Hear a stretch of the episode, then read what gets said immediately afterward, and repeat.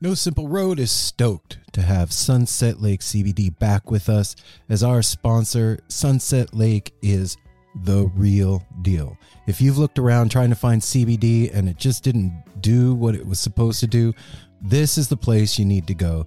They've got every kind of product you can imagine, including CBD tinctures with sleep gummies that are great for getting to bed, CBD gummy bears and reishi infused chews that can help bring you a little bit of calm in a stressful day. They've got salve, they've got smokable hemp flower that's great for folks like me that don't want to get stoned and paranoid but want to have the benefits of cannabis. Well, now you got it. And they even carry CBD products for your pets, man. I'm saying this is Darwin approved stuff. Go over to sunsetlakecbd.com and check out the full range of what they have. This is Vermont grown right to your door and they're giving you 20% off. So put in the promo code NSR20 when you're checking out. You're going to get 20% off your whole order and I know you're going to love it. They even have subscription options open for you. So you don't forget to get your medicine. Go check out Sunset Lake CBD everybody. Hey everyone, Chris Pandolfi from the infamous String Dusters here to let you know that my podcast, Inside the Musician's Brain, is back on the airwaves for season four, which means it's time once again to get deep with influential musicians from all across the musical landscape to really understand and translate the lessons of success, failure, inspiration, and hard work that are behind the music and the artists that we love. My guests this season include Rachel Price from Lake Street Dives, Sam Bush, Chris Wood, Chris Funk from The Decemberists, Lindsay Lou, MC Taylor from His Golden Messenger, and more. Check us out, and thanks for listening.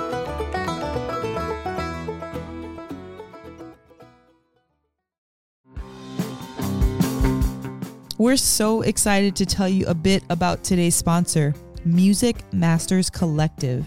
They are a nonprofit organization that produces unique music events, providing opportunities for fans and artists to meet and collaborate in an inspired and creative atmosphere.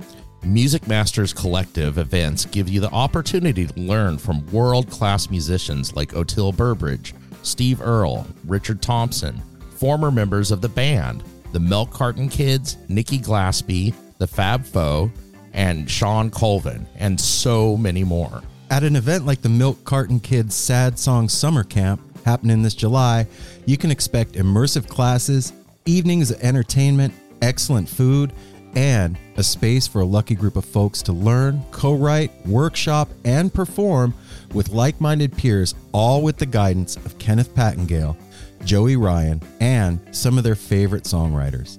This all inclusive week in the Catskill Mountains of upstate New York is guaranteed to be magical. Scholarships are available and spots are extremely limited, so visit www.sadsongsummercamp.com forward slash simple to learn more. That's www.sadsongs.summercamp.com forward slash simple. Check it out.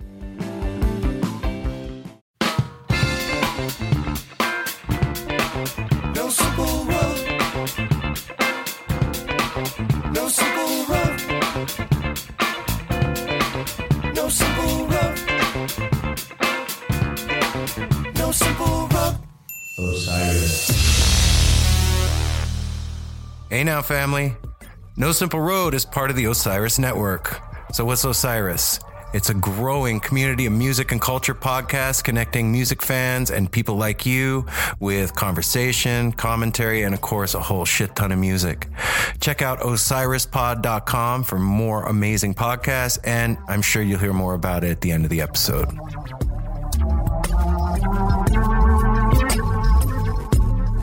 I like this better. Like what better? The sound The sound of what? of the quality of the sound coming back to the headphones. I Yes, like it nice. better. Hi, hi, Ryder. Hi. How you doing? I'm tired. I'm tired too. it's okay. We're sorry, guys. Hey now, No Simple Road family. How you doing out there? It's Tuesday night. Mm, it is so much Tuesday night that it's almost Wednesday. It is almost Wednesday. So It's we're late getting the episode out this week. I'm sorry. I apologize, guys. I I don't want to say that I bit off more than I could chew because I chewed and and Yeah. did fine. It's the aftermath that we weren't prepared for. I, Well, I knew it was coming. Not like this. No, but I figured like We've oh, been to fuck, a I've lot done this of a thousand shows. times, man. I can I could work the computer and Yeah, do we've an been to intro a lot of shows. record. And, This was extra bad the next day and the day. Actually, the Well, next day was bad. amazing. Don't make it sound bad. It wasn't bad. I have not felt great today. Well, okay. Let's let's get into it. We just got back from Dead and Company Yeah. in Eugene. Uh huh. And those of you that listen to that show know that it was quite the quite the doing, quite the thing.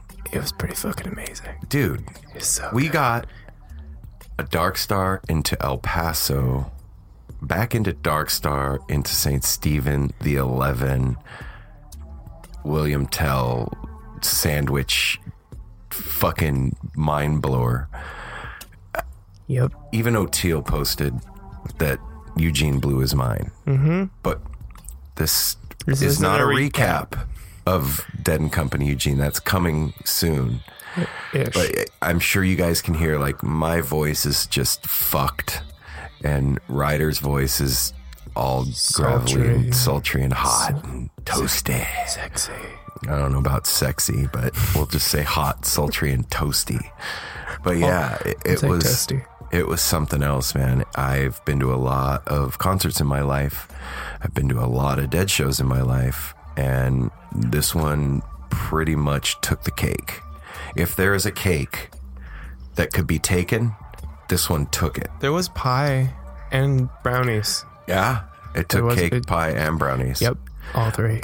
Um, yeah, so I thought to myself, hey, no problem. You know, Sunday and the afterglow of everything, I'll put the episode together and Yeah, get we'll it out. just and and we'll we'll all post up together and we'll do an intro and it'll be fine. yeah, that didn't happen. We no way. Had to drive back from Eugene to Portland, which is a couple hour drive. But little did I know that every other Portlander on the planet was in Eugene and decided they were going to drive back from Eugene at the same Well, yeah, time. all the deadheads uh, in Portland there were wasn't no like deadheads. They were all going the opposite direction down to Shoreline. It was all the all the day job deadheads Okay. that live here in Portland. Like there was a lot of and people like me.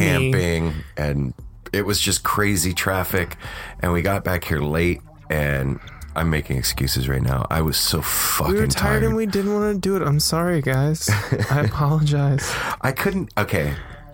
It was Every mostly me because anytime we would start to do podcast stuff, I would be like, "Oh, what if we didn't though? Ryder was what if we a took baby, a, nap a little baby cry. I was, I was being a baby. No, it, it's okay. I get it because it's Tuesday.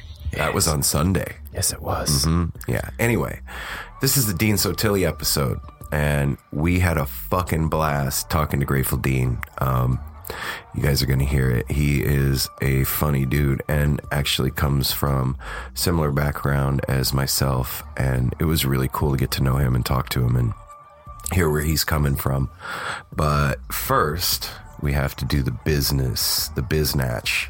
Uh, follow us on Instagram for you know inspirational stuff, You can also see me pictures, hula hooping. and what. You can also see me hula hooping. So Ryder took acid for the first time this weekend. And the thing I brought out of it, the the thing that I have now that I didn't have before then, is now I know how to hula hoop. And What I'm if- apparently really good at it? What if LSD, like, all it did is give you one odd talent every time you did it? Odd, borderline useless talent. Yeah, like you can now balance rocks or hula hoop. Yep. I can now, I can balance a football on my toe. yeah, I can eat a, I can win a hot dog eating contest. Mm-hmm. Yep. All because of LSD. Yep. Well, who knows? Maybe the universe sets you up that way, and now you're going to become like a world champion hula hooper. Or I'm gonna be a hula hooper at all the shows with like the flaming hula hoops, and people are gonna drop Will you wear a skirt and hula hoop at a show, if dude? I'm, okay, if I'm hula hooping at a show, of course I'll be wearing Okay, a skirt, right. and the hula hoop will be on fire. Oh, and the reason you don't hear Apple or Mel Is because Apple's knocked the fuck out. I he is we live in the same house, guys. I texted him, didn't wake up. I said, "Hey, Ryder, go get Apple. We're gonna start." I went down, knocked on his door, called him. Not not a budge, not a sound coming from his room. I was like, I don't know. He's probably dead. I don't know. So I went in before we started and wa- walked into his room, and all I hear is. Sounded like Darth Vader was like choking in the corner. And I go back over behind his shoji screen and I look at him and he's face down on his bed, like splayed out, just crashed. And I was like, oh man, I can't wake that up. I can't. First of all, he's going to be like, brah, fuck you. Mm-hmm. And, and okay, fine. But Under, which just let the brother Don't- sleep, yeah, man. Don't, wake be a dick. up. You and I got this. Yeah, So yeah, Instagram. And I don't know how we got to Apple being asleep from Instagram, but because Mel and Sydney aren't here. Mel's or Mel and Apple aren't here. Sydney, Sydney. also isn't here. Yeah. She's with Mel. so yeah, that's a thing. And head over to the website for new and past episodes if you're looking for somewhere to find all of our past stuff, like interviews with Oteil and Eric Krasno and Duncan and all those things. Those are up on our website. And over there is the family tab. That's where you can sign up for the newsletter for No Simple Road. Um, the newsletter, I basically just send out ideas and news about the show, news and information. That's where you can find out all the cool inner doings, workings, and whatnots for No Simple Road.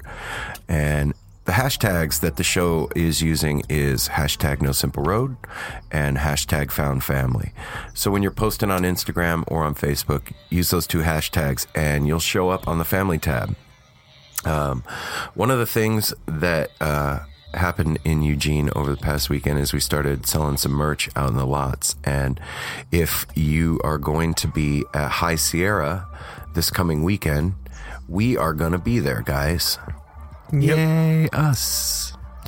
And I will be there in spirit. Ryder will be there in spirit. Ryder's going to be in Vegas. But we are going to be at High Sierra this weekend. We're going to be interviewing Twiddle and Jazz Is Phish and the Russ Liquid Test. And we have a special surprise interview that I'm not revealing until I reveal it. Wow. That's, that's creepy music. That's not like mysterious. Sometimes surprises are creepy. Uh, maybe your surprises are creepy. My surprises are always Yeah, creepy. you're weird, dude. Um, yeah, so we're going to be at High Sierra, and if you're there, keep an eye on Instagram, and uh, we will let you know where we're going to be. We're going to have a nice camp. You can come by, grab a water, some sunscreen, and hang out with the No Simple Road family. And the reason I brought it up is we will be walking around selling shirts, and we got some Osiris koozies to give away, and we are going to be doing an auction there at High Sierra of some amazing artwork that was donated to the show. And I'll be posting pictures of that on Instagram over the next couple of days. And uh, you guys really are lucky bunch of people. We got some really talented people to get in on this. So you're going to dig it. And um, yeah, just keep an eye out for us over there if you're going to be there. And if you're not, keep an eye on Instagram because that's where we're going to be posting pictures and all that kind of stuff. So yeah, we got Maybe that you can watch us get raided again. dude don't get me started but okay i will give you this much of a recap of what happened in eugene We might as well tell them what they're gonna expect at the. well so nola at nola deadhead was a badass and donated a grip of shirts to the show for us to sell in eugene and so we're at the at the booth and we're selling. Everything's going great. There's like people in line, fucking waiting to buy the shirts, and then bam, bam, bam. We're down to like four shirts, and University of Oregon police come over and they're like, Okay, "What? when we say University of Oregon Police, I feel like it puts an image in people's head that is not real. It's like a bald, frumpy dude with a t-shirt on and jeans. Like there was no. They were cops, though. Yeah, but You they could were tell, just like, they had dudes. copy vibes. They were just dudes. They anyway, weren't- University of Oregon police. That that's the best they could do. That's true. and um, they're like, "Hey, these these shirts have summer tour 18 on them. We're taking them." And I'm like, "Whoa, whoa, wait, wait a fucking minute. What are you doing, man?" And they're like, "Yeah, anything on the lot that says summer tour 18 or has the tour dates on it is fucking going in our backpack." And we just happened to be doing an Instagram live stream at the time. And it all went down. I think part of it went down live. We ended up stopping in the middle, but they did take our shirts. They took four of them and they were going for 25 bucks a piece. And magically, mystically, after the show was over on the ride home, I was checking my email and some random listeners, three of you out there, two of you gave $25 to the show for 50 bucks, and one listener gave $50 and covered the cost of the shirts that got stolen. So, hey now, No Simple Road family, you're fucking badasses and we fucking love you. So Thank thank, you, you, so much for that. That was really cool. And Nola, you made the show for us. We we did have the uh, Hair of the Wolf van logo shirts and those sold really well too. And those will be at High Sierra as well. And um, after High Sierra, I don't know if they're going to come to Phish with us. I don't think I want to work at Phish. I just want to fish at Phish. That Definitely. would be nice. But they will be up on the we bring a website after that. of them. Maybe if I we feel see like anyone. it. Yeah, and we have the pins that are up on the website, new stickers, all that stuff. So, yeah, man, if you want to immerse yourself in No Simple Road swag, now's the time. It's fucking festival summer freak out season. Concerts are happening. You want to represent the family. The the van logo has a panel van on it. In case anyone's super stoked about the fact that there's a panel van. All right? It- how do you know that, Ryder? Because some dude came up and was super fucking stoked that it was a panel van. Whatever that means. So, yeah. That, Hey, you know what? People are into stuff. Yeah, I'm, and I appreciate that. Yep, and, and, I that's think why that's I'm, cool. I'm telling the people. Maybe someone's into it. And then last but not least, Patreon. Patreon.com forward slash no simple road. That is how you guys out there can share the love and show your support for the No Simple Road family. That is the way that we pay the bills over here. That's how we do what we do and do our thing. Um, you know, you can give as little as a buck a month. And when you do end up signing up on there, you get access to the porch chats and all the hidden content that's on there and all that kind of stuff. So it's kind of like getting a backstage pass for a buck a month. I mean, I think pretty soon we may be putting out more than one episode a week. It could happen in the near future because we have so many episodes in the can right now. And uh, so you'd be getting a lot for your money, you know? Just saying, guys. It's how you support the show. So, you know, I know it's a big deal, a buck a month, and it's takes time and it takes effort, but that's how we support this thing and that's how we pay for our hosting and all that stuff. And you've heard me say this a million times, but you know, if you've been on the fence, now's the time to do it, man. We appreciate it and we love you guys and thank you so much. Um, so I don't know, Ryder, do we have anything else this week? I know this is a rather short intro. Um, My brain feels like two toads fighting in a in a swamp. was it anything fun happen before we went into the show? That that I don't know, man. I can't. I don't remember a like, before the show at this point before in my life. Mm-mm. I I remember uh, deal opener and then everything else after that. It, let me just say that time at a at a and Company show really is weird It's so weird. because when the first set ended, it I seemed like it was like three songs. I was running down the stairs and I like stopped in my tracks and grabbed the closest person next to me. I was like, "Is that the end of the set?" And they just looked at me and they're like, "Uh, yeah." Yeah, dum dum. I oh. So, while we were there, there were several of you that listened Shout that came and John. said hi to us. All of you guys, we fucking love you. Each and every one of you. There's actually too many of you, Mm-hmm. There which is weird. a lot of- for me to mention everybody by name, but you know who you are. I'm talking to you that came and said hi. There was one of you that walked up to me and said, "Hey, now, no simple road family," And another dude came up- almost made me cry. like for real, for real, almost made me fucking break out in tears. That was the coolest feeling is having somebody walk up and say my own shit to me. Like Those are wow. my words. Yeah, and yeah, we Dude that started came up to us uh, while we were streaming. He was watching our stream. That was cool. Yeah, We got to and time loop. Andrew, I do remember you mm-hmm. from Corvallis. Dude, you rode your bicycle 60 miles and turned it into a woman in the parking lot. You know what I'm talking about. You're a nut and you're awesome. And it was really fun dancing with you at the show, man, and throwing energy balls back and forth. And I appreciate you, man. And I felt you back there, and it was badass. It was really, really cool. And to all of you that came and said hi and gave us hugs and smiles and stopped by the booth, We fucking love you, and you make this thing so worth doing, even when we're burnt out and tired. And you guys are the reason that I feel like a responsibility on Sundays when I'm supposed to be putting out an episode and I'm fucking burnt out and I feel bad. You guys are the reason. I'm not telling you that you're the reason I feel bad. I want to get it out to you guys because I love you. It's not your fault. I promise it's not your fault. so anyway, guys, thank you, thank you, thank you from the bottom of our fucking freaky tie-dyed weird hearts. We love you so much. Um, yeah, and there's a lot of cool shit happening. There's just way too much going on for me to get into. It'll be like a four-hour intro, and we don't want that. We want to hear from Dean. So, ladies and gentlemen, without further ado, the No Simple Road crew gives you Mr. Grateful Dean, Dean Sottile.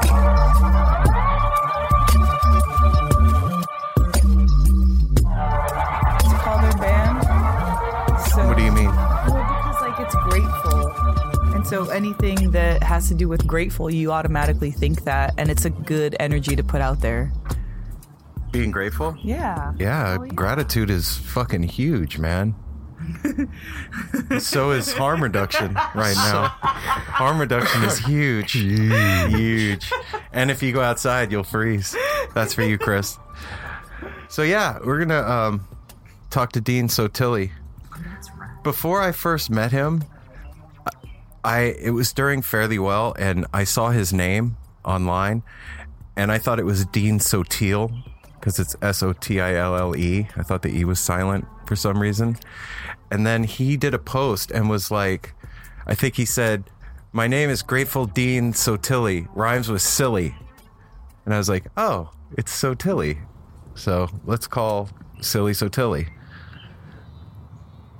And then I completely stopped doing what I was supposed to do. Let's try this, see what happens.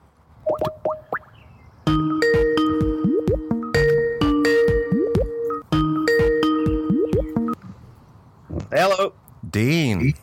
sir. Wow, look at that. Found it. So, how we, we sound okay? You sound beautiful. Oh, thanks, brother. You sound better than Phil. I don't know about that. well, I mean, you you and I have met, but you haven't met the rest of this crew over here, man. Oh, that hi crew. I- I've heard everybody. I know there's an apple there. This is Apple. Welcome to the show, Dean. Yeah, I've, I've heard. Uh, I've heard uh, some of the podcasts. Aw, thanks, man. Familiar with the voices. And you all are like butter over there. You sound like butter. Thanks, man. Well, right back at you, brother. We were just actually before we called you, we were watching your JRAD uh, high level nobody package video. That's just a very special package.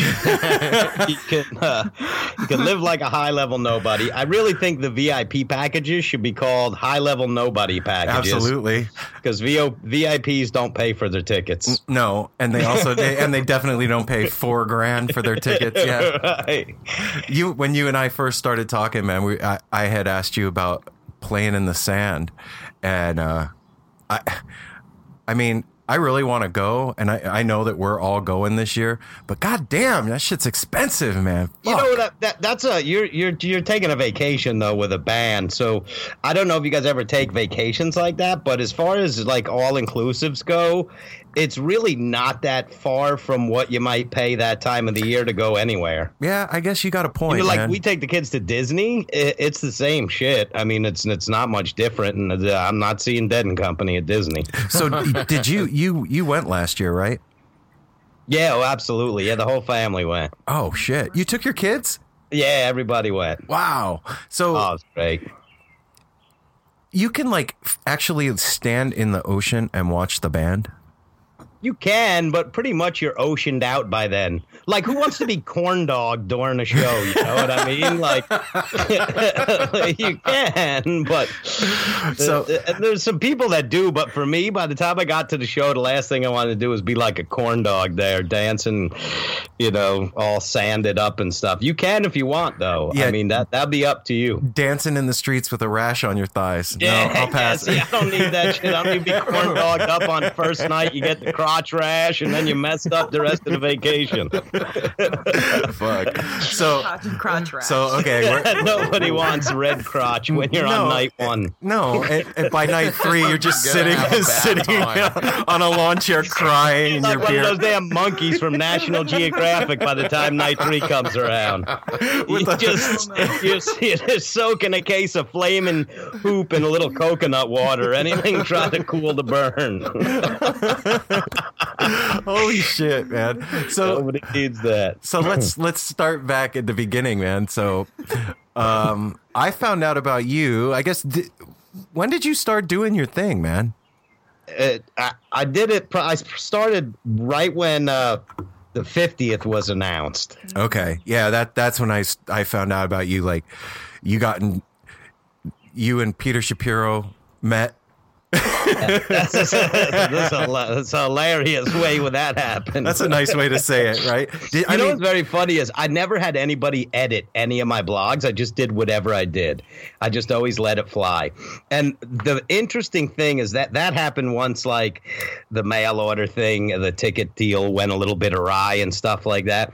And for probably like the first time, I sent it to. Uh, to my buddy Eric to read before I published it, and uh, it, it was a little probably uh, more aggressive, uh, certainly not very kind sounding the first time around. And he was like, "You know, I always uh, tend to think you should just, you know, do, you know, just let it fly, just do what you feel. But this one, you might want to tune down a little bit." dial it back a little, Dean. And I really never thought anything of it. I mean, my circulation was decent, but I, I didn't think it was going to become anything. I was like with my taking my daughter to like ballet or something like that, and my phone rings, and it's this dude from the Washington Post what? and he's like, well, that that was like one of the first articles I did that went totally viral. The thing had like sixty thousand views in, you know, like a couple hours, and I wasn't even tracking it. What happened is your phone like dings and like WordPress is like you're getting unusually high activity. Okay. And so, like for me, I just thought it'd be another blog. You get a few thousand reads or whatever, and and then so I'm in my daughter's ballet class, and the Oh, Washington shit. Post is calling. so here's some really funny things that started there.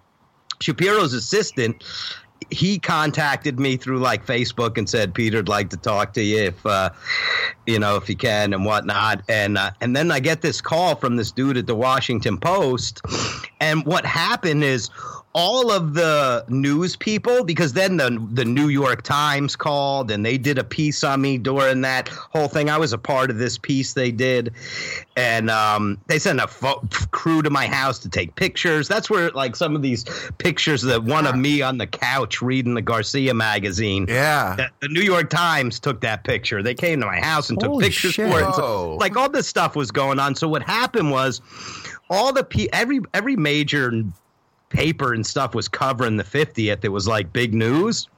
Right. So they all started s- subscribing to my blog because they figured I had all the hot information. Now, here's the funniest thing, and I was just on uh, on I, the Sound podcast, and I didn't tell this story, but here's one of the funnier things. Okay. All of the news people were subscribed to my blog because they kind of figured like, well, they didn't know much about the community or have a real you know hand on the pulse of where things were what was going on so uh, th- th- I, I got this huge run on subscriptions on the blog to the blog from people that uh, that were involved in the news all the news coverage of it Right. so for the first night in Santa Clara, you can read. I don't. I don't have it up. I, w- I really should have pulled it up if I planned on talking about this.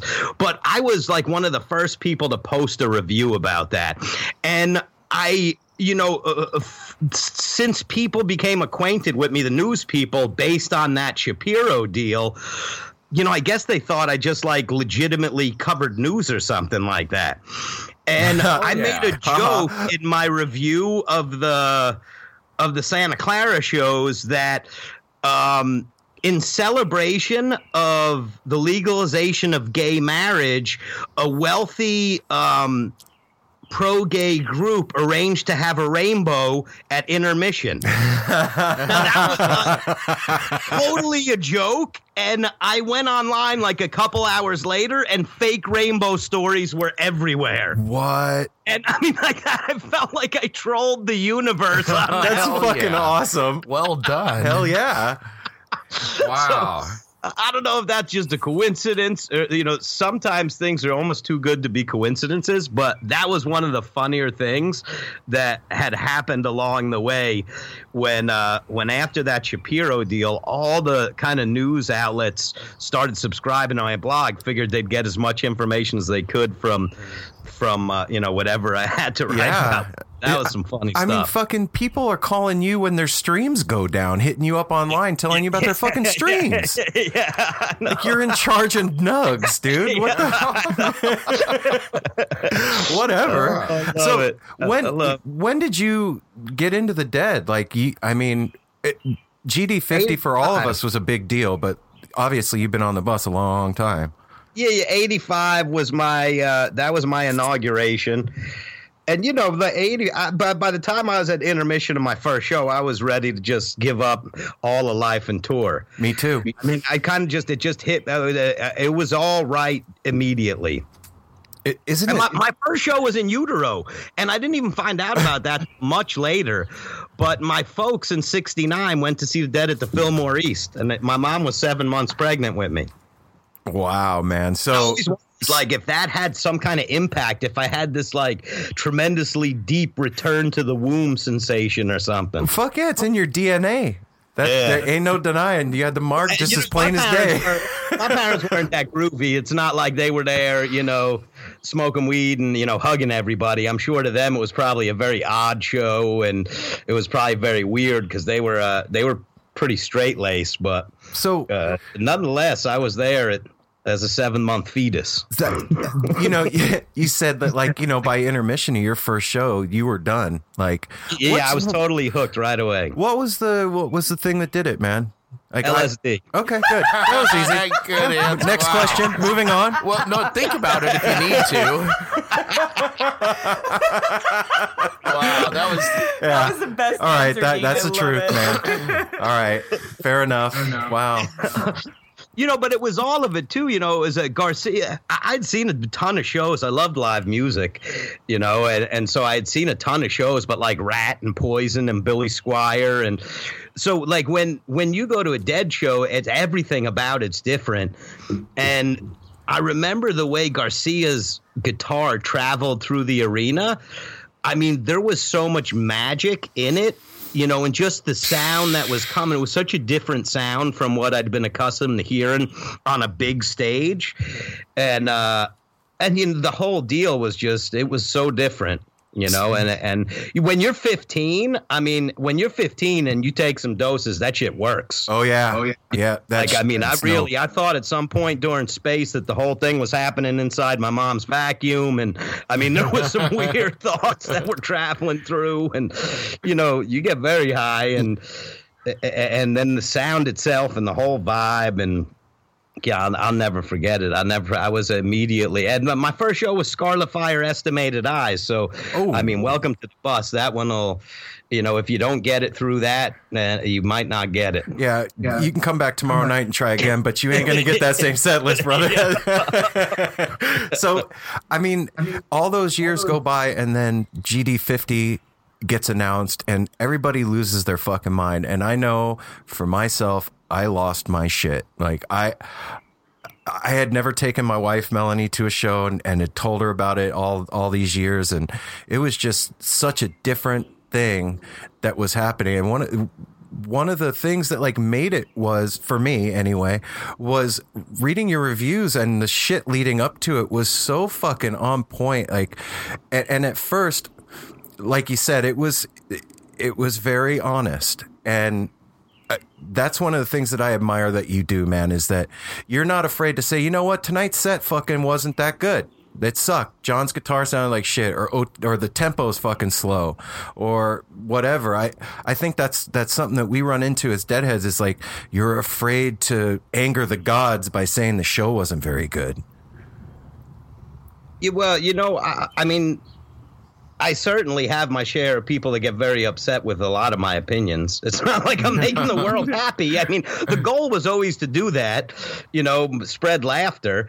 But uh, if you take a look at some of my harder reviews, uh, uh, the comments on them are, are, are rarely uh, people are rolling out red carpets or throwing rainbows at me. It's um, yeah, I never cared. You know, that was the best part is I was never trying to be anything. I was never thinking, I hope one day I could be on the No Simple Road podcast. Like I never had, Me I never had any ambitions at all. I just wanted to tell some jokes, and I couldn't tolerate Facebook because it was just all the all the dead groups got so weird and negative on GD50 and Trey, and I started seeing things posted about like the murder rate in Chicago, and I'm like, we've been going to Chicago for 50 fucking years. What's wrong with you like people? everyone's Yeah. afraid of Chicago all of a sudden. Like you know what? Like we were the reason to be afraid when we were coming to town. No shit. You know, like we turned towns upside down. Little towns the dead came through, and I mean those places were fleeced by the time we were gone. No shit. The circus You know- came to town and it dragged a bunch of people with it. yeah. Mm-hmm. And uh, and big cities were always great to me because we didn't even make a dent in the weird that was going on there. Yeah. So, you know, I was just looking for a place to tell some jokes. I had zero ambitions. Um, I have a great life outside of it. And really, it's funny because it, it became, and has to this day, it certainly has consumed way more time than I ever thought it would, and certainly more than I was hoping it would. Yeah. I, if it wasn't fun, I wouldn't do it. You know, I'm not having a ball doing it. So, uh, the best part is, is when you know who you are and and you get you, like wh- when I get where I'm coming from, I really don't have to sweat that much if anybody else does because I know people that are fairly intelligent will get it. Yeah, I, it- that's the thing with with what you do, man. It's it's funny on a level that if you don't get if you're not on the inside, then fuck it, man. You know, it's it's it's for the people that get it, and I appreciate that. Yeah, we Well, totally. uh, thank you. I consider you one of the intelligent ones. I mean, you'd have to be a real dumbass not to like me. well, well I, I, I don't. I don't get it. I don't get it. Uh, we'll get it. we got no, we're I was just gonna say you're always on point, man. I just listened to your one from uh, uh, Deer Creek. I was listening to that last night, and you're. I agree. Me and Aaron both do with just about everything. It's like, yeah, remember that part? Because only from the inside you see. All, did you notice Bobby did that? Did you notice this happen? You know, most people wouldn't understand the depth of it. Yeah, I mean, I pay attention. I pay attention to the music. I, I listen. I, I put like a huge sound system in the house, so I could try to have as good a sound as. I've always been crazy about sound. Like, you know, it's, uh, we want to have the best experience we can. We want it to sound as good as it can, and uh, and I do a lot of couch touring because I got kids and stuff like that. To, to be honest with you, I almost think you shouldn't be able to review a show you were at because there's some stinkers that people think are wonderful, and I was one of those people. You know, like I remember in the past, you get high as a kite, you go see a show, you think I can't wait to get that tape because I mean, I heard whales mating in the middle of bird song, and all this crazy shit happened, and, and then back in the day, it took you a while to get the tape. wasn't Right. like today, you had it right after the show. Someone would like mail you the audio cassette, you know, a month or two later, and you'd be so excited to listen to it, and you're like, well, shit, this isn't nearly as good as I thought it was. I don't remember it sounding like that. You know what, man? I'll be honest with you. GD50's a little bit like that for me. The- the- You know, like uh, if I was high as fuck, and those shows were amazing when I was there, but I've listened back, and it's a little herky jerky, man. You know, but for for me it was just like the whole thing was was just it was like this enormous class reunion Yeah. full of only the people you liked in your class and they all showed up yeah, you know so it was just like holy shit it's all of us back. I saw people i hadn't seen in decades and mm-hmm. i got clean so like a lot of people like i vanished you know i, I kind of when i stepped out i really changed my life so i mean i kind of vanished from all the old friends and the old scene and everything else so for me i hadn't seen or heard from these folks and back then they're really like you used to have to write letters and shit to people right. you know, if you wanted Yeah. to stay in touch, and we had calling cards and shit. Like you knew you were really somebody if you had a calling card instead of uh, instead of quarters. Yeah. I- what was your uh What was your vice, man? What what was your thing that you got clean from? Oh I, um, well, ultimately the heroin took me down. That's uh, you know that, that it's funny uh, the the powders and stuff like that. And I was a, you know, I wa- I was a I was just straight up junkie. Me too, know? man. Me too. Started, started shooting it, and that just all went downhill very rapidly. And um, you know, I guess there just comes a time, you know. yeah, It's- that's a mouthful right there. Yeah, it's it, there comes a time and a, a lot of people are dying around me my friends and you start looking around at the group of people you're running with and you start realizing well you know you're you're online so uh. Wow. you know How- you could you could be you could be up next You know, it's funny you say that, man, because I I had the same experience. Like, so tour ended for me in like '92, I think '93. I I was done touring, but I was still going to shows, and started like chipping, using dope, and then by '94, end of '94, I was balls deep, and it, you know, it's funny what you say about the the group of friends thing, man. Like uh-huh. I look around myself back then, I think about it now, and I'm like, these are fucking people I would never have hung out with two years ago. There's no way. Like, and and the, and the scene at that time, 94, 95, got dark. Mm-hmm. Things got weird, man. You, you, can feel the trouble in the air yeah, it, it, and there was some shining fucking moments then. I, I'll say that as far as the music goes, like there was moments when it the magic was happening, but underneath that there was this undercurrent of scum going on, that like oily feeling in the in the crowd, and for me, like I got into my worst shit when I stopped listening to the music. Did you have that experience yourself? Uh, you know what? I I, I kind of backed out. Uh, not after spring tour in '93. I just felt like the scene and the music was no longer good enough to do what you know to do what it took to to stay on you know stay on board. Right. you know it just seemed to me like it was starting to feel more like a job. You know i taped for a couple years and i, I have a lot of uh, uh, respect for tapers because that's a full-time job. Like I mean, it's it's going to the show and having a job, and uh, you know, and your payment is you walk out with a tape. But uh, to me, I did that for like two years, and I'm like, and I'm like tired of going to shows and having a responsibility and a job, and it was fun while it lasted. Really funny story behind that one. Let's Well, hear we'll it. get back. We'll get back to that because it's totally not in line with the question. But the music got to me just once Hornsby left, it, it just seemed like the magic was way too few and far between to to try to you know do what it took to get on you know stay on the bus and. It, ju- it just seemed like the scene was crazy. The music really wasn't heading in the right direction and I knew that it was just time for me to, you know, like, every time I heard Wharf Rat, I'm like, oh man, Yeah. Uh, I know, I know this song is like speaking way too deep into my life, and uh, and every time I heard, you know. I get a new life, live the life I should. It just, I, w- it, it grieved my soul in such a profound Wow. way and uh, and I just knew like that song was speaking directly to me, and it was time for for a major change. Anyone that's been a junkie uh, uh, knows that it's just every day sucks. There's no good days as a junkie. True. And you would just love for it to stop.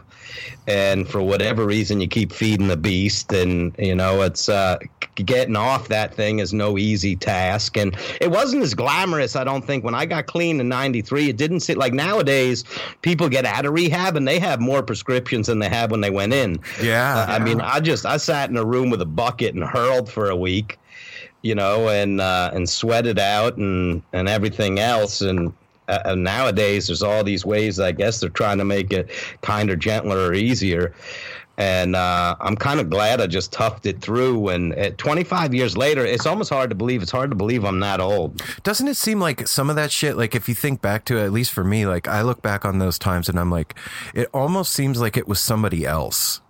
It- it- Oh, it's totally like a movie, a bad movie that I watched for a while. yeah, that's fucking Yeah. weird, man. Like, I, I, I don't know. I, like I said, I, when all that happened and everything started going downhill, like I split and was listening to different music. And the Dead for me, listening to the Dead back then was like, uh, how can I explain it? Like, like a secret that I had, and when I listened to it, it would make me feel guilty for doing the shit I was doing, man. And and it's that's a weird way to put it, but that's the truth. And like Uh, for me, like getting clean wasn't even ever on my radar. Like I was, I figured I'd be dead by the time I was thirty, and that was that. And you know, and then I met this wonderful woman sitting on my left right here. Like she saved my life, man. That's the thing that got me clean. What was? I was his bucket in the corner. Yeah. wow. That's a beautiful bucket, man. you Huh? threw up all over me. What was what was the thing that You got gotta you? wash that off quick. That's that liver vibe. I did. I really did. Dude, I Dean, man, I was fucking homeless, strung out. Same thing. Out of my I mind. live under the bridges of New York. You know, like I could, I could go home, but I didn't want to go home because uh, it's just that lost thing. Yeah, man. And boy, I was, I was hanging with some spooky motherfuckers under the bridges of New York City. I bet. and uh, you know none of my friends had names you know everybody was dead they called me doc you know uh, uh, because when i showed up pretty much they were all going to get their prescriptions filled because Oh, i like to share and um you know, it's just Scooby and neck bones and Shaggy, and you know, and then, and it's a dark place. It's like you can smell the crime. You get under that bridge there, and it's nothing but you know, you had the you, you, the the damn crackheads were like the coyotes. You know, like they always were just anxious and uh, and make you nervous just looking at them. And I, I was part of the folks that just, you know, I was like a buzzard. You know, the Waiting for the dead donkeys. to circle around. Yeah, no shit, man. That's and the coyotes were just waiting for the junkies to fall down and nod so they could get through their pockets. Take your shit, yeah. You know, uh, it, it was just such a it was such an ugly life. So what what turned you around? What got you clean?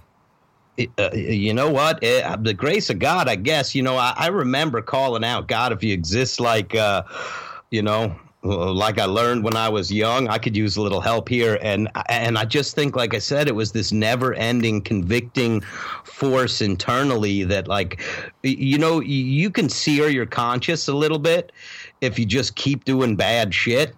But I think after a while, you start banking all that bad mojo and you can't escape from you anymore. And when you get to that place, you change or you die. And, uh, I mean, I'm just by the grace of God, I guess I just uh, was given, you know, a reprieve from the whole thought that keeps you sucked into the madness, and, and just given a just a, enough of a window to look through to say, listen, there's light on the other side, and you can get there. Yeah, man. Wow. And uh, and you know, like I said, you know, when you're doing that day in and day out, this is no fun. You know, like I'm like I got in all this stuff for fun, and this is not fun. It hasn't been fun in years. That you know, this trying to keep myself from being sick is a full time job, and I don't want it anymore. no shit. You know, so some people keep shitty jobs for a lifetime. It's like I'll tell you. I'll tell you what, man. It's it's. me, I just gave my resignation. I'm like, fuck this. I've had it. I Pay turned in, I. I turned in my know? letter too, man. I, Melanie, it's a trip. Melanie and I were just sitting here looking at each other like, holy shit, while you said that, man. Like, I had the exact same experience. I was sick and tired of being sick and tired, as they say, and was walking down the street and just praying. Either let me get the fuck out of this or kill me, one of the two. Mm-hmm. Yeah. And stepped up yeah. a curb, and there's this girl sitting there, and my whole life changed. So, fucking, I'm glad you're here, man. I'm glad we made it out, brother. Fucking right on. More power Yeah, to right you, man. back at you. Yeah. Uh, So it- let's let's change the vein because everybody's gonna be all you were weird. Tell a story, oh yeah, you were gonna Dean. tell I a story. want to hear that. Oh, the taping deal? Yeah. The taping deal. That that that story is Thanks, funny man. motherfucker. Uh, I, I was uh we were uh, uh, uh we were organic herb specialists back in the day. we used to sell exotic spices on tour.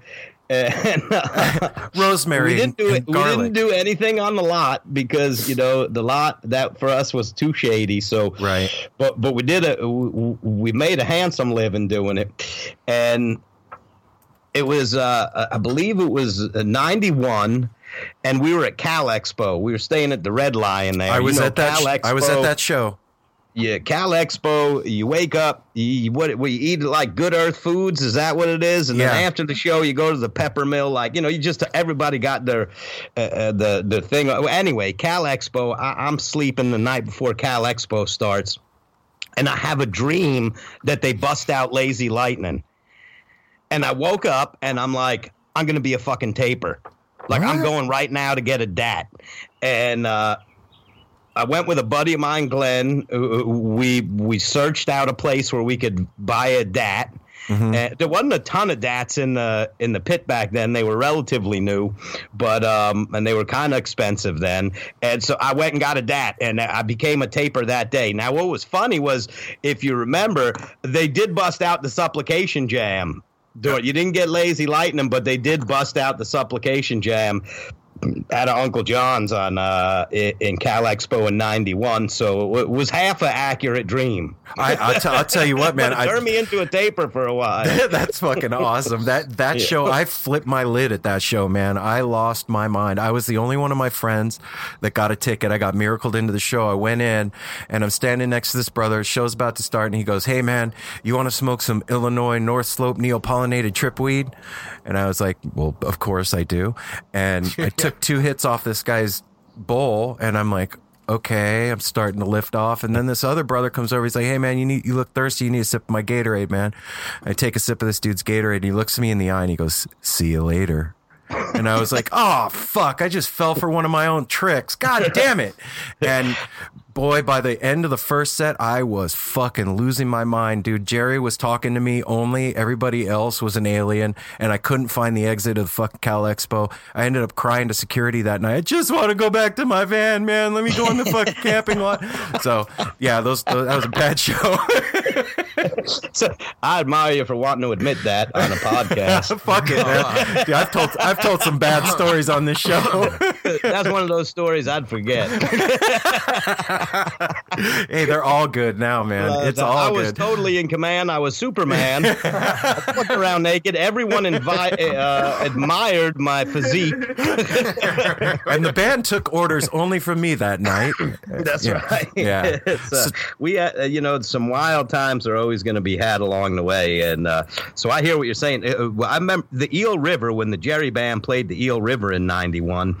We uh, we were introduced to the crystal form of LSD, and uh, I, I remember uh, I got so high, uh, I, I, I spent most of the time in the river naked. I couldn't find my clothes, uh, but I, I was so scorched that I had this idea: if I could become a lizard patch and make it onto one of the crew's jackets, I could party with the band that night. So did you make it? So oh my god! I got naked as hell. I went in the river and just acted like a lizard, and I was convinced in my own mind I could become the patch if I acted like a lizard long enough. Oh shit. Okay, see, it's not just me. Hell yeah. By the time I realized that I was probably just a little high, I had no idea where my clothes were.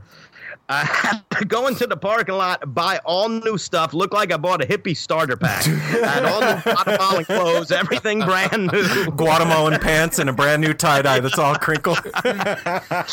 And that's actually one of my profile pictures. I'm in that Guatemalan jacket. It's like the picture of the morning after. I love it, man. I love it.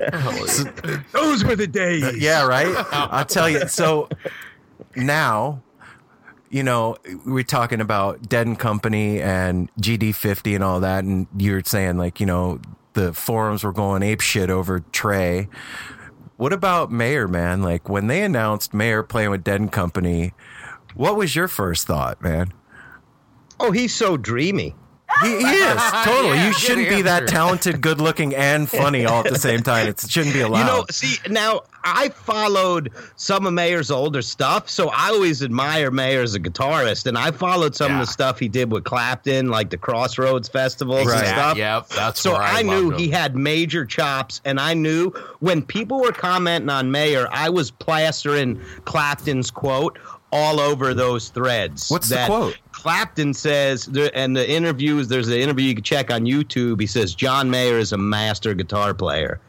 So i- if Clapton says that, I really don't give two shits what you know some dude named you know Fingo Malingo, you know some- kind of fake name on Facebook, and you know I, I really like. That's one of those things where I'm like, well, the guy's obviously got the chops, and the trio stuff I like, Right. you know, and, and so uh, you know, I, I, I've just based on the chops, I knew like, wow, this could get very interesting. Yeah, I, th- I thought it. Me too. I thought it would be interesting. I just thought, for me, I wasn't super familiar. I. I no, I wasn't not down. I wasn't super familiar with his stuff. surprised. We were like, It- yeah, it was okay, surprising. And then the part of me was like, well, I know this boy can play, but can he do what the dead does? That was my concern. And boy, I'll tell you what, that first tour, I was like, holy shit, that was a good choice, Bobby. I mean, I think uh, he's he's fantastic playing it. You know, you- can, you know, I always like to say that I analyze, I don't criticize, and Yeah. I, I think that there's an awful lot of people out there that like him much more than I do. But I mean, there's an awful lot of people out there that like that like him much less. I, I think, as far as the music goes, he's having fun. He's he's a great player. Listening to him talk about the music is uh, has made me like him even more. I mean, he speaks very intelligently about the music, and I could listen to him talk about it forever. I mean, he really uh, what he has to say has depth, and you know, and his perspective is outstanding. I mean, you can just tell, like, if you ever catch him on an interview, the way he talks about it, you could tell that, like, he'd be a fun cat to to talk to for a little bit. You know, outside, it's tough to be John Mayer. It fucking sucks. At times, it's got to suck to be him. I mean, the he's in the public eye in a big, big way, and. uh you know, uh, it's it's not easy. It's not easy. He's got a he's got a huge fan base. He's he's got a, a band that he takes care of even when he's not playing on his own. You know, so it's it's, it's a tall order. Yeah, he's got a charmed life, but you know, I always said the blessing, the the bucket that holds your blessings is usually the size as the bucket that holds your curses. Whoa. You know, and and Garcia was a great example of that. You know, the bigger the bucket of your blessings, you know, sometimes the bigger the bucket your curses that come along with it, and um, Yeah, You know, I have so- to. I have to agree with you. I think one of my favorite parts about this whole Dead and Company thing, and and John Mayer playing guitar with them, is watching John Mayer become a deadhead. Like I'm getting to see somebody super high profile, like you said, go through those changes that we all have gone through becoming heads. And Yeah. watching him turn on to this thing is super cool to get to see from the outside. I fucking love that. Well, I agree. It's uh, you know, the growth has been uh, the growth in the whole band has been incredible, and uh, you know, uh, I just hey, you know what? It, the product to me is the best product that the Grateful Dead community's had in quite some time, and Yeah. the size of the, you know, there's just something to be said for being in real big rooms, hearing the sound on that large of a scale. Uh, the theaters are fun, and you know they did that for a long time with, you know, Bob did it with Rat Dog, and you know, and Phil and Friends and stuff like that, and it's fun, but it's hard to replicate you know, just the size of the experience when you're playing big rooms. And yeah, I've never been a, it, to me, if they were going to do one tour a year, I'd prefer it be a fall tour or a spring tour because I like indoor venues. Uh, you know, I, uh, to me, it, the, I just like it inside. Yeah, me too. So these huge venues and the sheds are have never really been my favorite places to go see shows. But um, regardless, uh, I think the quality of the music when they're when they're firing on all cylinders is outstanding, and uh, and watching John grow into that has been great. And, and really, like I say, if if you li- if you've listened to the interviews he's done on uh, Tales from the Golden Road and stuff like that, it's fun to hear him talk about the music. He speaks very intelligently about the music, and you know, and, and he honors it, and he, he, re- respects the whole thing, and you know, Yeah, yeah, and and I mean through this whole thing, man, you've uh, it- since GD50 and everything taking off for you, man. You've you've got to meet like all of them, right? I mean, you, you I see pictures of you having lunch with Oteil, and you know, well, they- Oteil's a friend. Oteil's a, he's a great guy. I, li- I'm I'm I'm not. I haven't met all of them. I've met all of them from like a distance, from like a certain distance. But I like I've never been the kind of cat that will get in somebody's face, Right. Because they're there. Like i- if I was gonna meet Weir, it would have to happen very organically.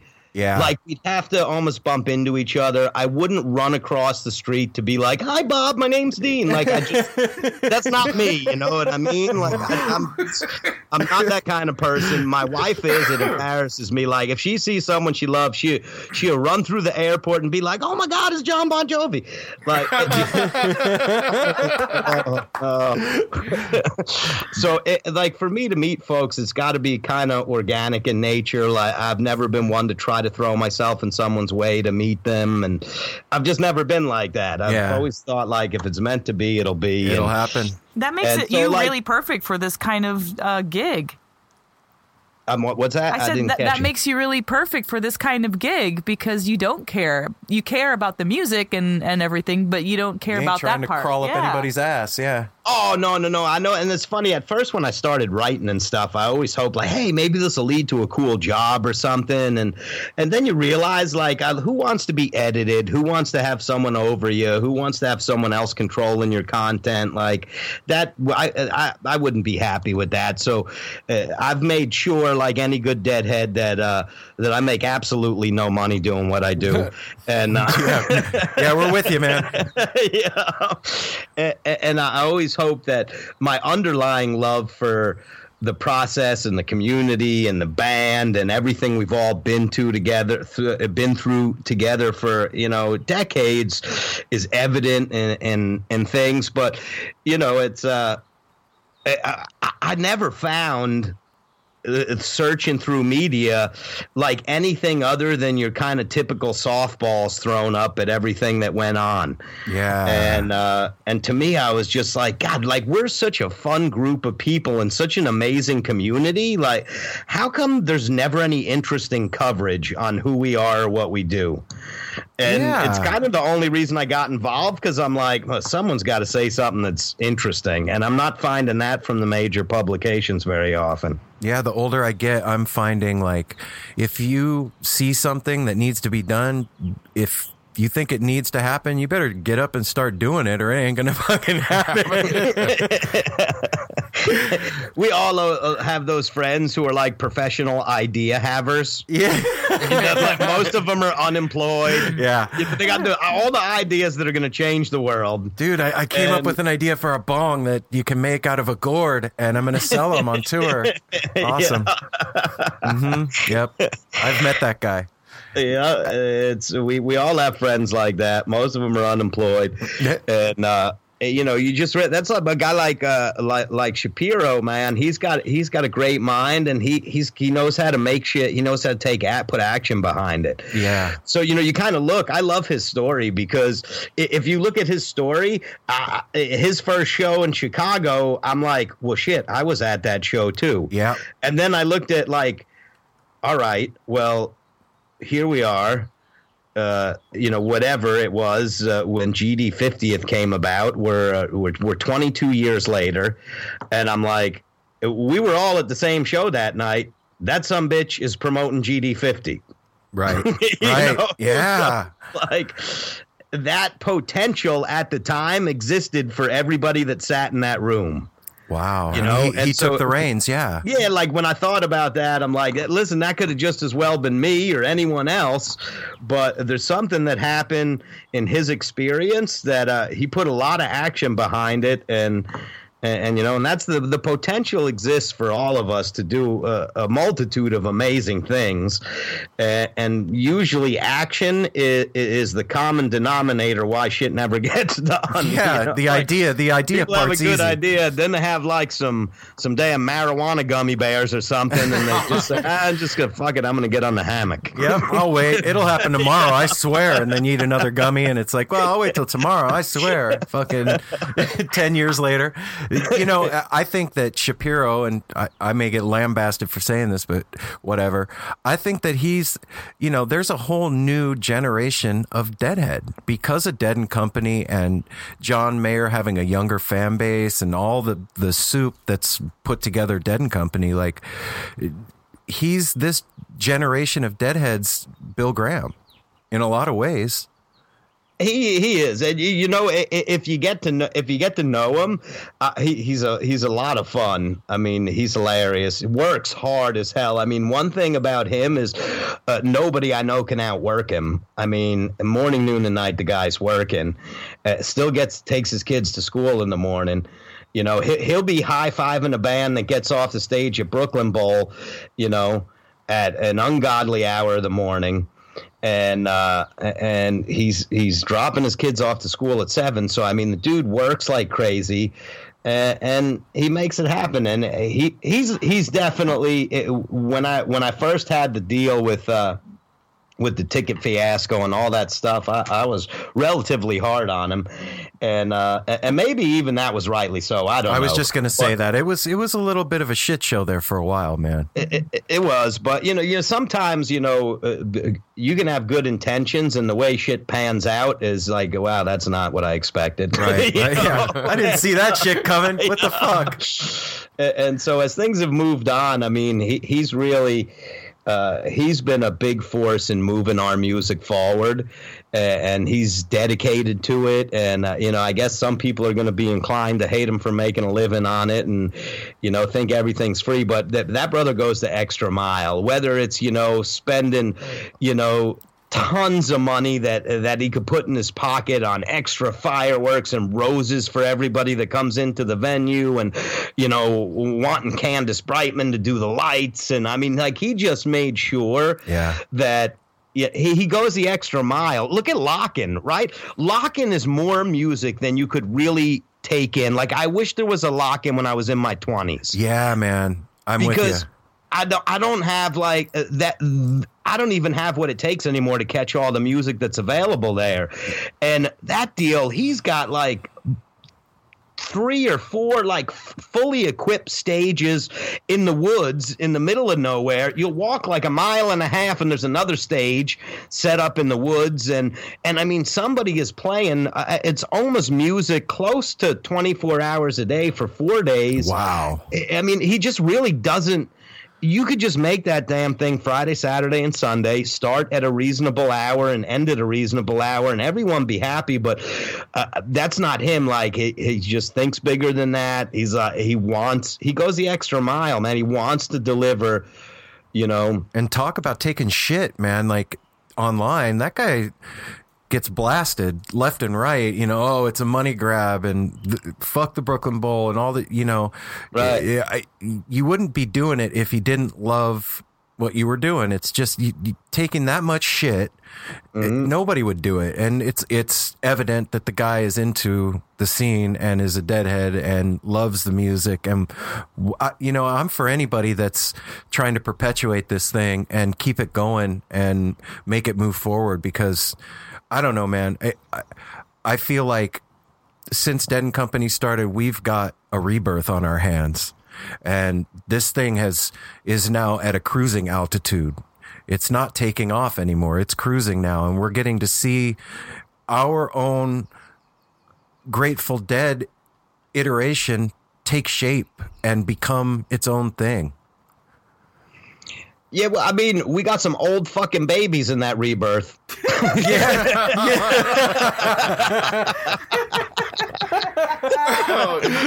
Well, yeah, that's the, One true. thing you got right, they might be back to Pampers before long.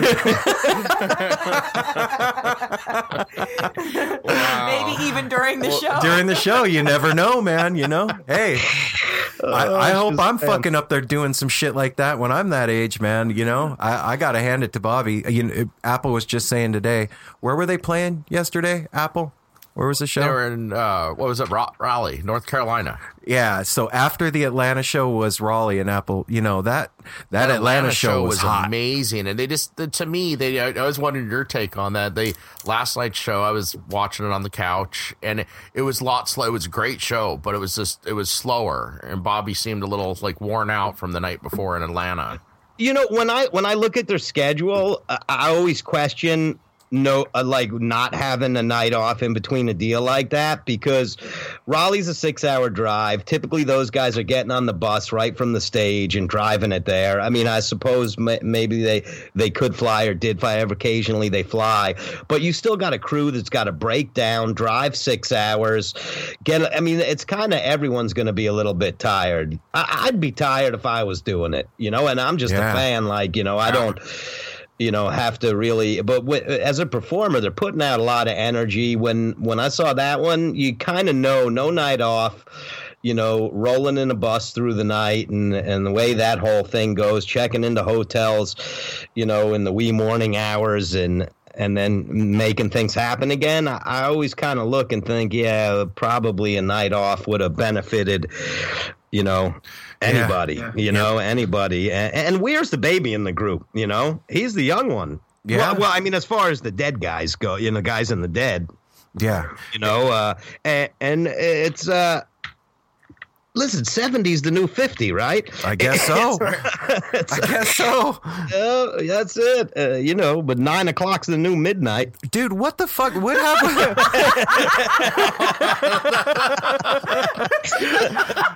well, shit. Then it's Dean, you and these one-liners, I love it. Oh my god, that's true. what the fuck happened at the beginning of tour, man? What was all that about? Like rain delays and cancellations and ending shows after you know two songs out of space. Like Uh, you, hey listen if, if bob weir controls the weather he told everyone to go fuck themselves yeah, he did. I told Apple, I said, I don't, I don't think that this is a fucking shade of things to come, man. I, I, I think that this is going to be a great tour, and I'll tell you, it's shaping up. I, that Atlanta show was fucking hot. I, I thought Atlanta was great, Uh, but listen, the whole thing so far has been like a relationship, and, and you know, like we uh, they met in in Mansfield, a- and it was a very awkward first date. yes, And then, you know, in Camden, uh, we started thinking, well, maybe there's some chemistry here. and, you know, by the time we got to Riverbend, there was plenty of foreplay. Yeah. And everybody was starting to get upright about themselves.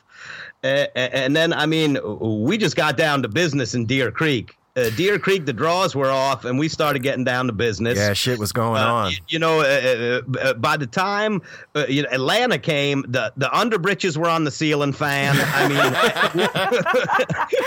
we were having multiple The headboard was knocking against the walls. Multiple orgasms were going on, and, and to me, Raleigh, we we were cuddling. yeah, yeah, I love it. I love it. Yep.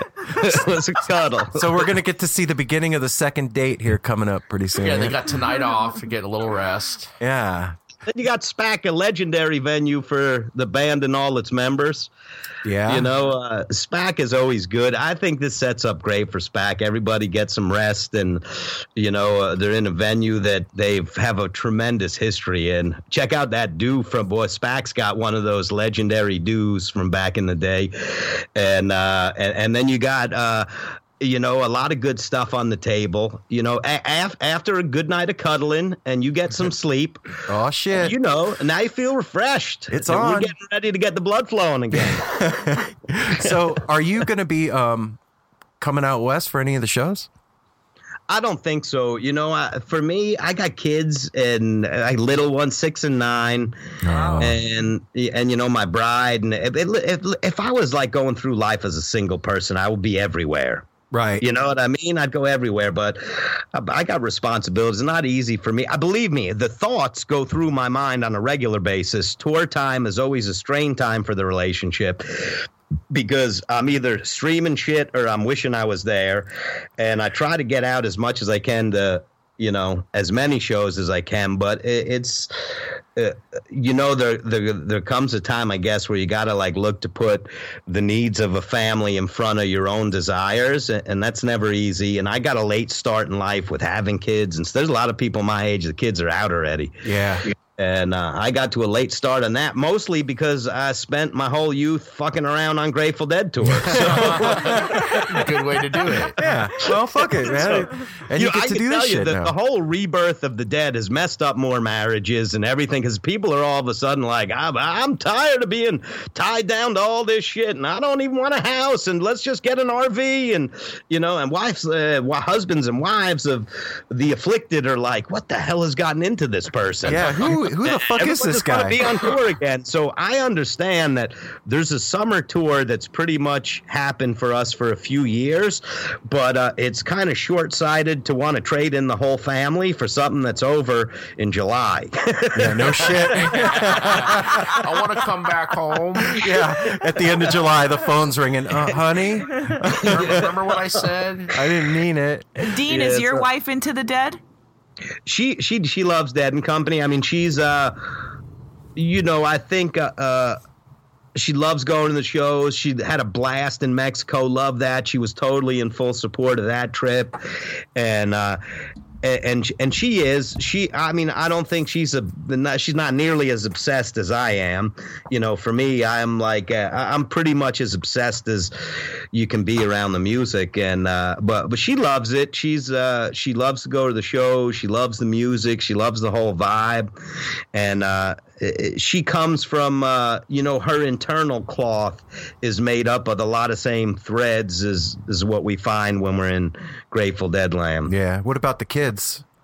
Kids love it. Kids love it. Listen, my kids identify the bet. They're uh, uh, uh, they're all about Oteil. Um, Yeah. Good. They have they have good taste. they, they- they love Oteil, and uh, they love. My son loves Mickey. He- He's always talking about Mickey Hart, and uh, they just they know the music. It was really funny. I was sitting on the couch, and it was a nice day. I had the window open, and my son was in the backyard playing. This just happened last week, and uh, and I'm listening to him out there, and I'm like, "What's that I hear?" And he's like. Nothing shaking on Shakedown Street. What happiest dad ever? He used to be Is that your nine-year-old? And I'm like, that's my six year old. Oh. I'm like, he's out there playing, looking for worms, singing Shakedown. That yep. Happy dad moment, man. That's badass. kind of like victory. But then it's funny. I'm taking him to school, and he's like, "Dad, can we hear Fire on the Mountain?" And I'm like, "Sure." You want to hear a Garcia version or an Oteil version? Uh, he said Oteil version, and I'm like, "No."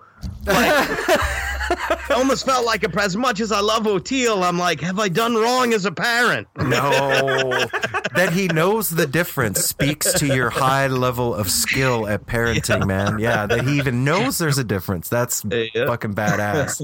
So let's do this, man. Let's let's plan on high five in, in Mexico this year. Man that'll be a that'll be a good time i can tell you mexico is a fun time that's uh it's loose they throw a hell of a party there they go the extra mile to make sure that uh, you're eating getting as much to eat as you want and drink as you want the whole scene i mean that's uh that's a fine time they throw a hell of a party in mexico I'm in. I'm in. Oh, so yeah. uh, the last thing I wanted to ask you, man, you when you and I first started corresponding and stuff, you had been contacted by Mickey's people. Oh yeah we were supposed to do that interview with him What happened? And yeah, then it's funny. uh, Things got started getting moved all around, and um, and I just kind of was like, listen, no disrespect, but I got like a professional life, so uh, uh, we we had a couple dates that were set, and um. You know what it's like dealing with a rock star. It's like, oh, can we move it to such and such a time? And I, I just said, listen, like uh, this isn't a full time job for me. Like I actually make a living doing something else, and uh, uh, you know, my time that I'm available for this is limited, and, and I just had things that I had to do. So uh, his his director of social media is wonderful, and she's a friend of mine, and we're going to get an interview with him in soon. But just based on the the time constraints that I had, uh, I, I just wasn't able to. We weren't able to get together Oh, on the that's cool. time to do it. Like we had a couple times picked out, and I like reserved some some time to do that, and, and they didn't work out. And then Cherokee died Oh, like yeah, and, yeah. you know the one day we were supposed to do it Cherokee died. And you know I understand when something like that happens it's like yeah I'm not gonna do an interview an hour or two after I found out about that. And uh, not not me. I'm saying I could understand Mickey For him, yeah. feeling that way you know and uh, and so I, I don't know. You uh, rock stars can be fickle and and their their, their time. Listen me scheduling with you you know, I said yes, and then you called me up, and we're talking at eleven, and I'm like, oh shit, Yeah. you know. So like, I, I, I get it. You're uh, people aren't great with schedules, and uh, and I'm I, I just really had a couple windows of time that I was available, and uh, and if they didn't fit within that, that that's kind of all I was able to offer at the time but Hey. his his team is ve- was very good to me. His team is uh, he's got a great team of very intelligent women that are running things, and they were great to me. And look, you know, wanted to make efforts to at some point see if we can still get a chance to talk to him. So uh, that'll happen one day. You know, hey man, what a it's a cool fucking feather in your cap too that they reached out to you to have it happen. I mean, Uh, you know that that's what I lot. said. I said, listen, I'm just honored that you, that you asked, and they they wanted me to uh, ask him a couple questions at the event, and I and I was kind of like, man, it's cool. Like I don't, you know, I don't. I really felt like it's not something that that I needed to push or anything Yeah. like that. Uh, if one day it happens, so be it. But like I said, for me, I, I always felt like I'm a regular cat out there, like everyone else that loves the music. And Right uh, my goal was never to talk to any of them. You know, my my goal was to uh, just talk to us as a community. Right. And and to me, listen, I mean, I have more fun, I'm sure, as spending an hour chatting with you guys. Yeah. Yeah. You know, totally. I'm with you, man. I, yeah, when you talk with musicians, typically their people have all these guidelines for you, like please Uh-huh. don't do this and please don't do that. And I'm like, have you fucking read my material? Like, Do I'm you know who I am? Like Yeah. listening to orders or. no shit. I don't have filters. But you know, uh, sometimes uh, you get to meet your your heroes, and you think to yourself. uh, I, I, it might have been a better idea. I never had that opportunity. Yeah. And I, I'm not I- saying that be the case with the guys in the dead. Uh, I'm not saying that. And um, the way my friendship with Oteil came together and, and Peter has all been very effortless and it all happened very naturally without forcing the thing. And so, you know, that that's how I prefer my relationships to really Yeah. happen. And if I'm going to meet somebody, I always trust that they'll be in my path one day and I don't have to bend over backwards to put myself in theirs. And, you know, that's No kind of always I- been my take on life. Yeah, man. I mean, like, eh, as far as Oteil goes, when he said he was going to do this show, I was fucking flipped out, man. I was uh, f- over the moon because he, he, eh, out of all the stuff that's happened with Grateful Dead, that that's my favorite thing that's happened is him coming into the band. And when he was going to come on the show, I was flipping out. And then after we, he took a shower before we interviewed Oteil. we interviewed him in our house on a Sunday morning. There was no need for a shower. whatever, so what? Anyway, nobody asked you. Did did he come to your place? No, No. we did it just no, like that's what was this. so That's- funny that's about it. It was over the air like this. There was It's really funny. I was going to do like a radio interview once for for uh, this different thing, and I wake up and I put on some like some shorts and a t-shirt, and my wife's like, "You're going like that?" I'm like, It's on the radio, "Radio interview." totally. And, and talking to them, like, I was so nervous beforehand, and then once we started talking, like, one of the first things he said was, "I said, oh, we're just we're so honored that you're here and whatever, the, you know." And he's like, "Man, I just I'm just glad anybody cares." And I stopped in my head, and I was like, "Oh shit, this is just another dude." And an amazing human being, and and that's really what you find out when you talk to any of these guys is that you know the regular dudes with.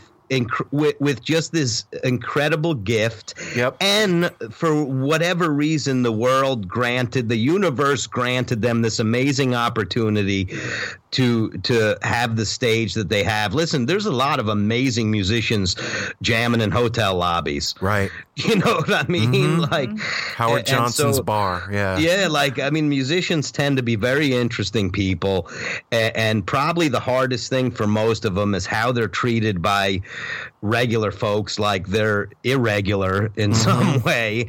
And uh, the more you meet, the more you realize they're like the rest of the buddies that you have. Yep. And uh, you know, it's kind of that's been my experience that in the at least in the community that we're in, uh, you don't meet a ton of divas. You know, you No. don't meet a ton of people that are that are you know tremendously caught up in themselves. You typically just meet some folks like you and me that have a really cool job. Yeah, yeah, and it, it was funny. Like after that whole thing went down, and I'm like digesting it the next day. I just thought to myself, "Wow, you know, like even more than getting to talk to one of my heroes, like I feel like I made a friend, and that was cool, man. That was a cool thing, and even cooler than like talking to a rock star. It's like, wow, I made a friend. That's fucking cool, right Uh, on, uh, man. O- O- Oteil and his wife Jeff, the two, uh, his wife Jess. Yeah. I mean, both of them are just salt of the earth human beings. You know, just pure hearts. There, there's just there's.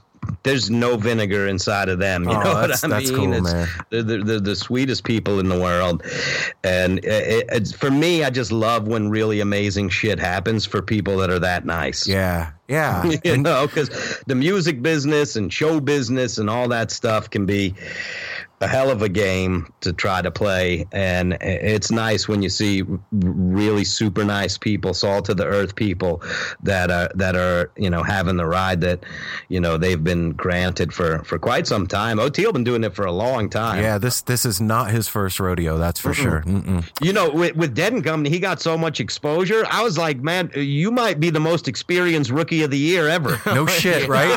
Yeah. yeah, no shit. yeah, look at what he's done. It's like, okay, Yeah, that's a hell of a list. Like just Colonel Bruce. and I, you- I remember when our relationship started. I had got a. He sent me a message that said, you know, like music is my meat and comedy's my potatoes, and you know, and I'm glad that I'm getting my meat through the Grateful Dead music now with Dead and Company, and I just want you to know that you know I appreciate you know having your commentary as my potatoes, and I and I was to me I was like, holy, like when you get a compliment from somebody that's in the band. Mm-hmm. You like, well, that's pretty cool. you Yeah. know, and, and- and then he sent me his number and said, if you ever want to talk, you can give me a call. And I sent mine to him and said, you know, uh, feel free to do the same. And then he called like a couple hours later.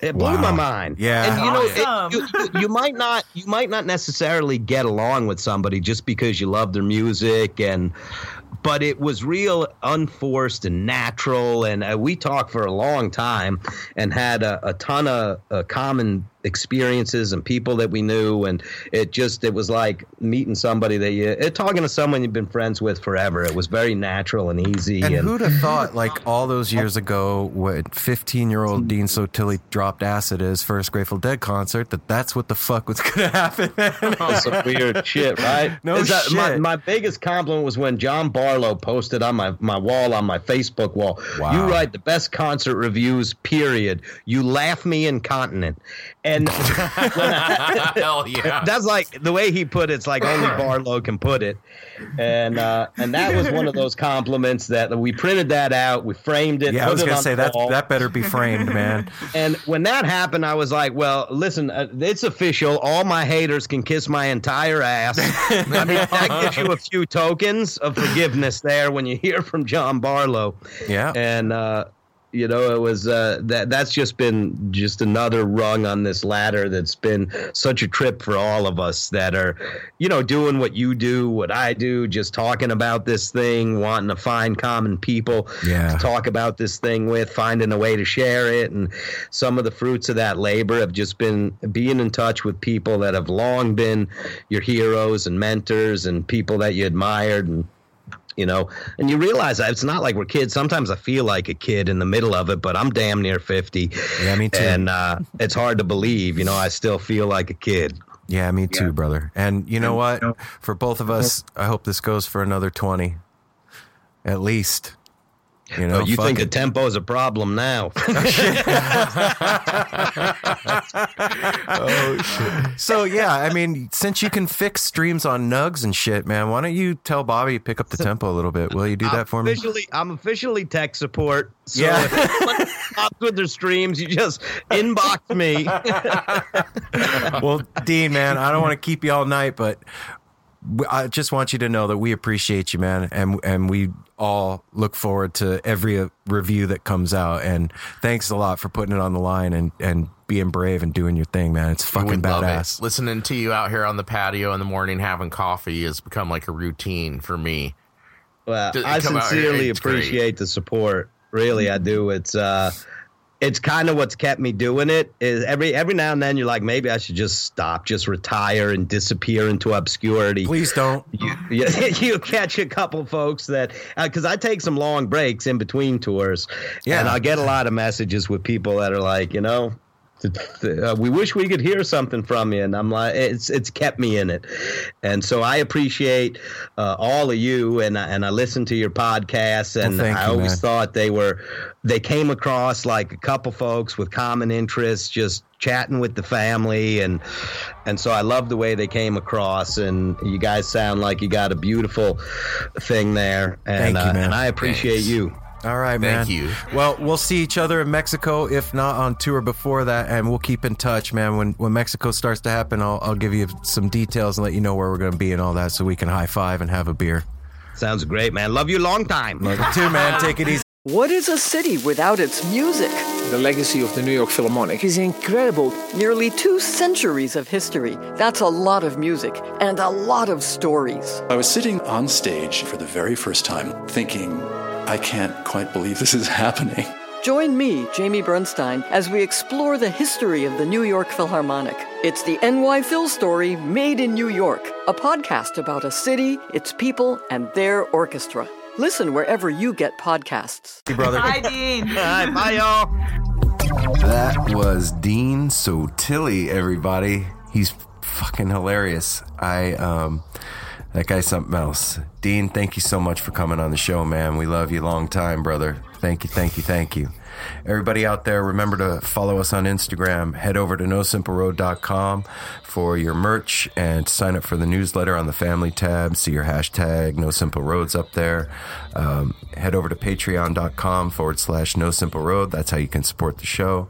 And last but not least, and absolutely biggest, hugest, most importantly, is the iTunes reviews. If every one of you listening right now head over to iTunes and give us a five star review, this show will probably show up on the new and noteworthy page on Apple Podcast.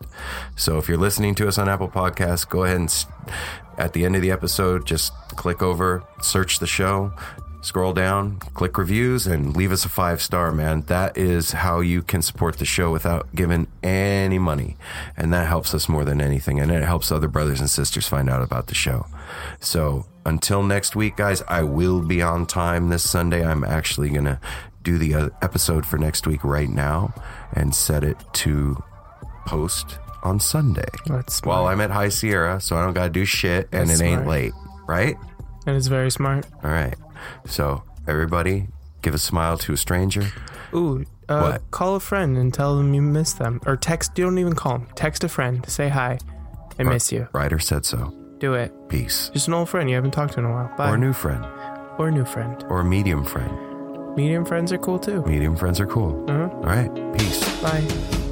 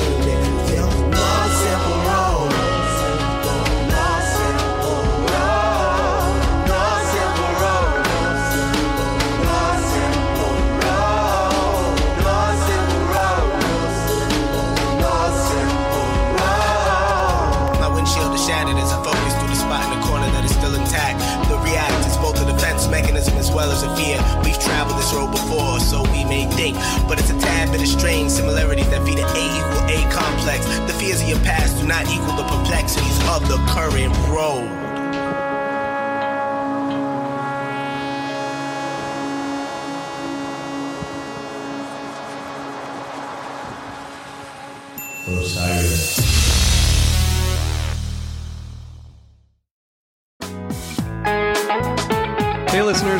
Want to tell you about the April May 2023 issue of Relix magazine. Features a Dave Matthews Band cover story with additional articles and interviews with The National, Graham Nash, Wayne Shorter, ALO, Ivan Neville, our friend Eric Krasno and Stanton Moore, Marty Stuart, and much more. Check out the latest version of Relix and subscribe now at relix.com slash DMB. Thanks, Relix. Yes, there, everyone. I'm Hal Schwartz. And I'm Flynn McLean. Together, we host None But the Brave, a podcast dedicated to the music and career of Bruce Springsteen. Bruce and E Street Band are on tour right now for the first time in six years, and we're taking a detailed look at what's happening on stage in our bi weekly episodes. We've also been recently joined by some very exciting guests, including rock journalist Warren Zanes and Steven Hyden, Backstreets magazine founder Charles Cross, and Barstool's Kirk Minihane. If you're a diehard Springsteen fan, this is the show for you. So please subscribe to None But the Brave on your favorite podcasting platform, and we hope to see you further on up the road. Thank you so much. We'll be seeing you.